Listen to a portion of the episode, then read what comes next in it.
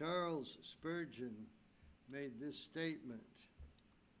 He said, "Brethren, we shall never see much change for the better in our churches in general, till the prayer meeting occupies a higher place in the esteem of Christians." fifty-eight percent of adults say they pray every day, and that number includes many who never go to church. And you know what I'm talking about. You work with people, you know people who say they pray, but know nothing of the God of prayer.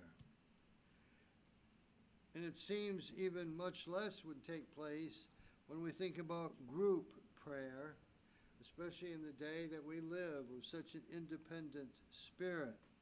So this evening I want to consider why it is important and beneficial to pray together as a church family. And we want to see a few things about this. And before we do, I want to make a comment. Some may say, haven't we considered that as a recent topic? And that's true. That's true. But at the same time, the reason I'm considering it tonight is because after so many years in ministry, I believe this is one of the most neglected events in the life of the church. And we all want a church that prays. But then we find it easy at times to miss it. And it is, has become almost a frustration or burden to me when it comes to realize how was I over the years when I wasn't the pastor. Well, tonight we want to begin by looking at it, by saying, if you will, the church at prayer is a mark of New Testament Christianity. And you're familiar with the verse in Acts two that tells us that they continued. Those who had just gotten saved, they continued, they persevered in the apostles' doctrine, fellowship, breaking of bread, and in prayer, doing all those together. See, they were saved out of what we might say of heathendom, out of Jewish living, out of various um, areas throughout the Asia, different lifestyles, the Greeks and so on. And when they got saved, God changed them, and they, uh, there was a difference found in their lives. And in reflecting on that, we had to look, do I have that desire to pray? Because without corporate prayer, we must realize that the church will soon be lifeless and powerless. Prayer is something that is needed. And so in light of that, the next thing I want to look at is the church at prayer is linked with the effectiveness of the gospel and the church itself, the ministry of the church. Would you turn in your Bibles to Acts chapter four, please? Acts chapter four. This morning we looked at many verses on the screen. This morning you're going to, this evening you'll have to wet your thumb and be ready to turn. And we begin by looking in Acts chapter four, beginning at verse eighteen. Acts four, verse eighteen says this. So they called them and commanded them not to speak at all or nor teach in the name of Jesus. The apostles have been preaching, they got in trouble, and so they said, don't do this anymore. But Peter and John answered and said to them, whether it is right in the sight of God to listen to you more than God, will you judge? For we cannot but speak the things which we have seen and heard. So when they had further threatened them, they let them go, finding no way of punishing them because of the people, since they all glorified God for what they had done. For the man was over forty years old, on whom the miracle of healing had been performed. And being let go, they went to their own companions, reported all that the chief priests and elders had said. So when they heard that, they raised their voice to God. That means they're praying. With one accord and said, Lord, you are God who made heaven and earth and the sea and all that in them is. Notice they prayed and they began by looking at God and basing what they had to say in the next few verses upon the Scriptures. And we come to verse twenty-nine and notice what's on their mind. Now, Lord, look at their threats and grant to your servants that with all boldness they may speak your word, by stretching out your hand to heal, and the signs and wonders may be done through the name of your holy servant, Jesus. And when they had prayed, the place where they were assembled together was shaken, and they were filled with the Holy Spirit, and they spoke the word of God with boldness. Now, as we look at this passage, and verse thirty-one ends by saying, the Spirit came upon them, and they were spoke with boldness. All that followed prayer by the believers, by those who knew the Lord. They prayed together, and God did a great work. And we see in church history that the church has been the strongest when it prayed together. I want to look at another familiar passage. Would you go to Acts twelve? Acts twelve. And, and if the passages get um, boring with you, we don't ask ourselves why. Um, just like David had the gall to steal a passage I was going to use this morning, but hey, we end up reading it twice. So, chapter twelve of Acts, verse one says, Now, about the time that Herod the king stretched out his hand to harass some from the church, and he killed James, the brother of John, with a sword. Things aren't going well in the church. One of their own has been martyred. And because he saw that it pleased the Jews, he proceeded further to seize Peter also. And it was during the days of unleavened bread. So Peter is in prison. And we read in verse five, Peter was therefore kept in prison, but constant prayer was offered to God for him by the church. They were together praying for Peter. One of their own was down in the jail. James had just been put to death. This was no light matter, and the church saw fit to get together to pray. You know the rest of the account, how Peter was released by an angel. He came to the church, and one thing they were shocked at, I believe, was that they were shocked at how quick their prayer was answered. But as we think about it, I want to narrow in on one thing for a moment, and that is the preacher. See, the preacher and his sermons need your prayer.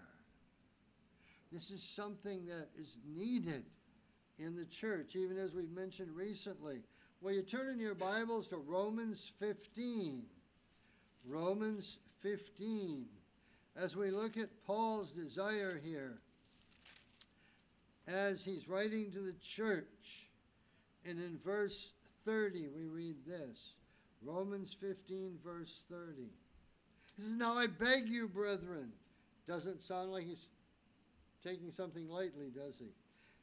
Now I beg you, brethren, through the Lord Jesus Christ and through the love of the Spirit, that you strive together with me in prayers to God for me. That means you got to strive. It's something you got to put yourself into. Because frankly, I'm tired and I'd rather be home sleeping. Or I've got a job to do. But, but there's this necessity. Verse thirty-one, that I might be delivered from those in Judah, Judea who do not believe, and that my service for Jerusalem may be acceptable to the saints, that I may come to you with joy by the will of God and may be refreshed together with you. See, pray that these things would take place. Ephesians chapter six. Would you go there, please? Ephesians chapter six.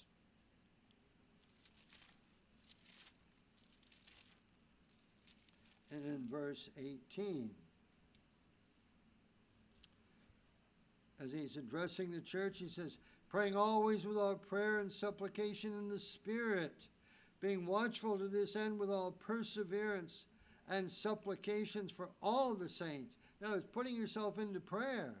And for me, Paul said, that utterance may be given to me, that I might be able to speak, that I might open my mouth boldly to make known the mystery of the gospel, for which I am an ambassador in chains. This is one of his prison epistles, that in it I may speak boldly as I ought to speak. I need your prayers. I need to see these things done. Go to Colossians chapter three. Colossians chapter three.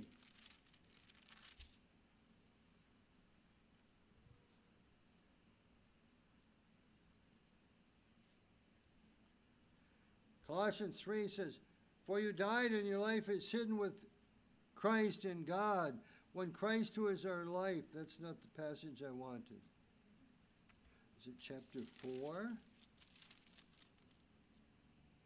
"Meanwhile, praying also for us, that God would open to us a door for the word, to speak the mystery of Christ, for which I am also in chains, that I might make it manifest as I ought to speak." Again, praying that God would open doors, that he would preach and be faithful to the ministry of the word. We also read in Second Thessalonians, as he talks about um, his desire for them. He says, "Finally, brethren, pray for us, that the word of the Lord may run swiftly," or quickly, "and be glorified just as it is with you." Pray that the word goes forth. When we gather, we ought to be praying that God will use his word, not only in my life, but the person in the other side of the room, in the back or in the front, that God would work in lives. E M Bounds, known for his books on prayer, said this. He said, "If Paul was so dependent on the prayers of God's saints to give his ministry success, how much greater necessity that the prayers of God's saints be centered on the ministry today." Bathing the ministry of the word in prayer. I remember being in a pastor's fellowship when we were in Ohio years ago, and we were sh sharing a time of prayer requests and everything. This one pastor brought this prayer request. He said, "We had an old lady, a dear saint, go to be with the Lord a couple months ago. And when she died," and he paused, he said, "she took something with her." And that was my preaching, because I knew every day she's praying for my ministry. Even during church, she would pray. And he said, and when she went to be with the Lord, he said, "I felt something just left the ministry." In other words, he was saying prayer is important. I had a widow lady came up to me one time, and she says, "Pastor, I want you to know I pray for you every day." Those type of things are encouraging, and ought to encourage us that people are behind the ministry of the word. And right along with this is the certainty of praying for evangelism and missions. We get letters from missionaries. We send them out to the church family. They aren't just to fill your mailbox on your computer. Those letters are sent for us to follow, to pray. There are needs. And what we don't know is what's behind what they ask in one sentence. Because Satan doesn't want the gospel or any of his ministry, of the Lord's ministry, to go on any place in the world. Well, let's move on. The next thing I want to look at is the church at prayer for the church. Go to James chapter five, please. James chapter five.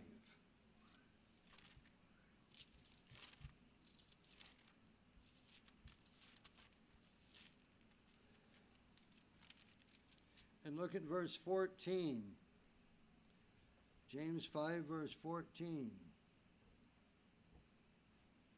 "Is anyone sick among you? Let him call the elders of the church. Let them pray over them, anointing them with oil in the name of the Lord." The emphasis there is the praying I'm not going to get into the oil tonight. And the prayer of faith will save the sick. The Lord will raise him up. And if he has committed sins, he'll be forgiven. That is, it'll cause him to see his heart. That could be going on why he's um, ill. Confess your trespasses to one another. Pray for one another that you may be healed. The effectual fervent prayer of a righteous man avails much. There are needs in the church. We need to be praying that God would work in hearts. Go to Matthew twenty-six. Matthew chapter twenty-six.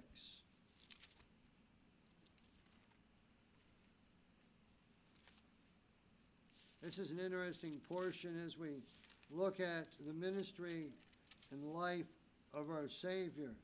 Matthew twenty-six, verse thirty-eight says this. Then he said to them, to his disciples, "My soul is exceedingly sorrowful, even to death. Stay here and watch with me." They went to pray, and he says, "Wait here, guys. I this is weighing so heavy on me. I'm going to go over there and pray. And you pray with me and share this time together." Verse forty. And he came back after he had prayed to the disciples, and he found them sleeping. And he said to Peter, "What, could you not watch with me one hour? Watch and pray, lest you enter into temptation. The spirit indeed is willing, but the flesh is weak." See, Jesus asked a group of friends to pray with him. But the sad part here is that they were tired for whatever reason, and they couldn't do it. Have you ever been like that? Well, you might, if you're physically able, to get on your knees, you lay at the bed, and you start praying.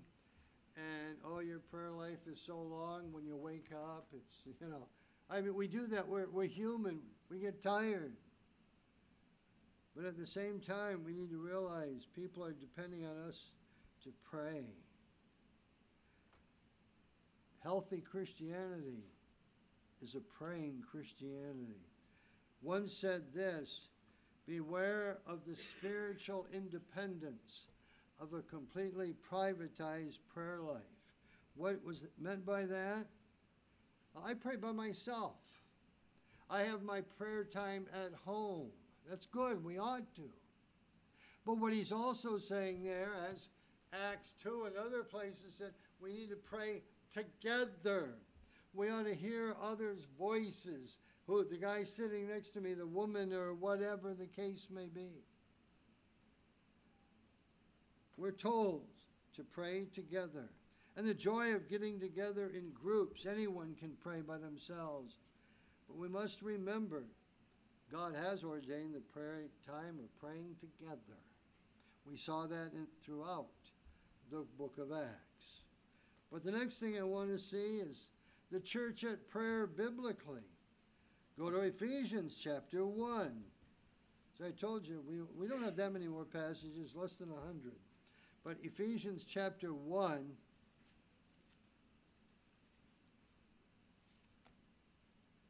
look at verse sixteen. Ephesians one, verse sixteen.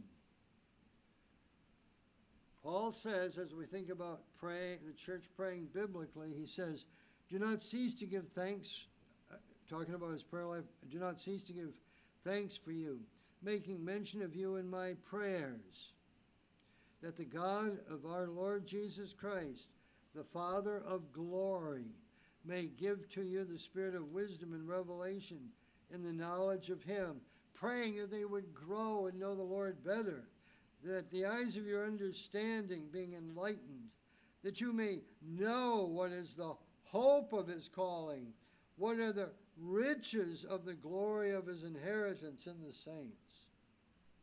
Paul is saying, I pray for you guys. I pray for you that certain things will take place. And he goes on and lists it. Go to Philippians chapter one.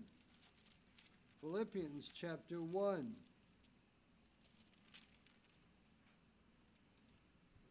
Verse nine.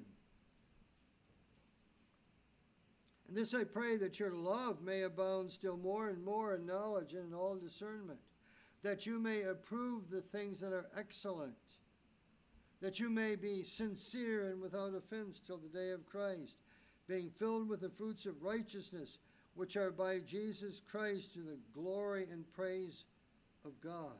Again, their spiritual walk, various elements of it. Paul is praying for their love here to one another, and that they would discern things spiritually. Go to Colossians chapter one. Colossians chapter one.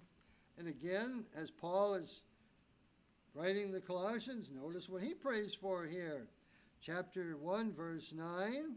For this reason we also, since the day we heard it, do not cease to pray for you and to ask that you may be filled with the knowledge of his will and all wisdom and spiritual understanding, that you may walk worthy of the Lord, fully pleasing him, being fruitful in every good work, and increasing in the knowledge of God, strengthened with all might, according excuse me, to his glorious power, for all patience and long-suffering with joy. Those passages are similar, but they are, Paul is saying to each one of these churches, I pray that you might grow in the things of the Lord, and that you might know what he would have you to do. And might I say, a week does not go by that I don't pray those same things for the church here. Why? Because Paul did, and God has laid that out. And it's something that needs to be done. And yet some people see prayers nothing more than going to a spiritual Santa Claus, saying I want this and I want that, taking their bodily problems to God, um, or whatever. Some people see him like a genie, where they come to him at their convenience to put things away for themselves. And yet you never see that of Paul, other than what I want to do is be able to preach. Pray for me. It's an exciting life to watch the Apostle Paul. See, the God of the Bible is the sovereign Lord of the universe. And he said, pray. And as we pray together and seek his will scripturally, he prays and sees it happen. And the application, well, I want to ask a couple questions that would come our way. And the first one is this. Is corporate prayer important to you? Is getting together important to you? See, if it isn't part of your Christianity, then it's not a Christianity found in Acts two forty-two. One of the four marks of the church was gathering together. You know, we'll use these two terms a lot. I've used them both. We have to go to church, or we get to go to church. We'll say that to our children or whatever. I have to go to prayer meeting. Dear, I know we'd like to do this, but we need to be there and encourage one another and share in these things. Sometimes people are too fearful or self-conscious to pray aloud. You know what? None of these verses say anything about praying out loud, do they? It means they pray together. At times, somebody prays and we say amen. We're agreeing. You know, we don't have to, everybody, when you're in a circle of fifty guys or four, whatever, are, are together, you don't all have to pray for the everything. Once somebody prays it and has an amen, see, the practical elements. We, aren't, we don't need to be independent. We pray together. We ought to strive, to be striving, that we'll be able to be a testimony for others as we share in the corporate life of the church. It's exciting to bear one another's burdens together. And the next question, will you become an active part in the prayer life of your church if we're not already? Will we make a commitment to change, to do it? Don't worry about praying out loud. You know who was good at praying out loud? You go to the New Testament Gospels and you'll hear the Pharisees praying loud. Want to be heard as they pray on the corner. You know, as much as I pray for you folks, I've never stood out on the corner and done it. We don't need to do that. Don't worry about the length of prayers. David brought out this morning popcorn prayers. I told my wife, I haven't heard that term in years. Well, you just uh, make one statement of prayer and the next person, and they just pray. One sentence, you say amen with it. Like David, and we look at his prayers in the book of Psalms. Remember the story that I shared a while back? I don't remember when. But a guy had determined that he was going to have devotions. Tonight I'm going to start them. Haven't had family devotions, and we're going to do it tonight.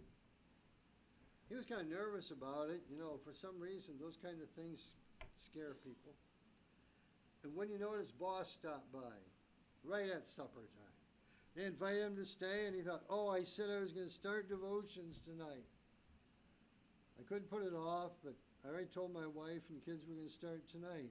So he did. His boss is sitting there, and uh, he read the Bible, and he prayed. And so the story goes, here's what he prayed.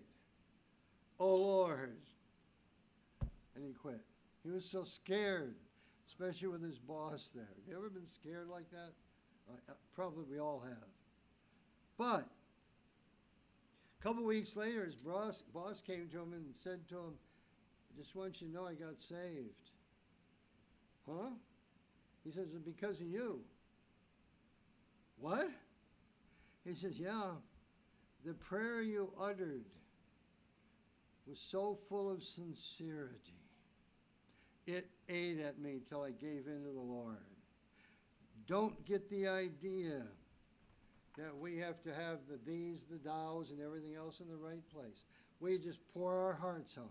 That's what prayer is. I remember hearing a story where a family moved into the area and they were going to look for a church.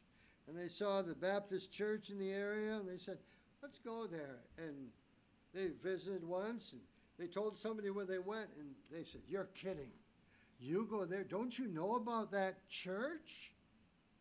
They said, that church is run by a clique. There's a group of people, a clique that runs that church. You better be careful. Well, they decided to continue going. They went week after week, and they also went to prayer meeting. They, they did all the services. And after a while, it dawned on them about the church. As they looked at it and they got to know that it was run by a clique. There was a clique in that church that stuck out to him like a sore thumb. All of a sudden, he said it was the prayer meeting clique that ran the church. What a story. Could that be said of Emmanuel Baptist? We're the leaders, and all of us are one. And what might we move to honor God in prayer together? I've been to a church. My wife and I visited a church in Michigan years ago. They broke up Um, into two groups. The men stayed in the auditorium. The women went someplace else. I don't know, and I don't know that I ever asked Charlotte where they went. Another room someplace. And neither group asked for prayer requests. And what they did, at least with the men, I don't know what they did with the ladies, but they said, look, just pray and we'll go from the back to the front, and you just pray. And that prayer meeting lasted, the prayer time, probably over a half an hour. Because people were praying. They were spending time with God, but not on temporal matters. They didn't take requests. They just prayed and zeroed in on spiritual things like things we saw in these passages. Some were confessing sin. Some were praying for growth and different things. I don't remember everything. It's been quite a while ago. But what an exciting time. Not for praying for different healings, but that there would be spiritual understanding in that church. And God used that church. And He's still using it today as godly men have come out from it. I would challenge even one of you men to establish a prayer time where it would be found even before Sunday school or church, just praying for the services. Not a time to visit, but a short time of spending together for prayer. Seek God's will as we think of God leading a new under-shepherd here. And we ought to be continuing to pray as God would work in His church. And if you long for blessing on the church pre preaching, you need to bathe it in prayer.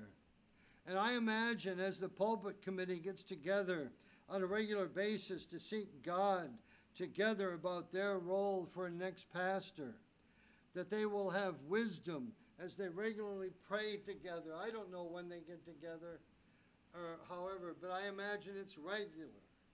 And I imagine it's something that they see, the earnest job in seeking God's will, that they'll have a man who preaches the word.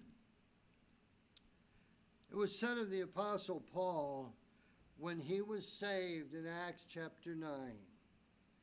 Different things were said about him. Some people were afraid of him and so on.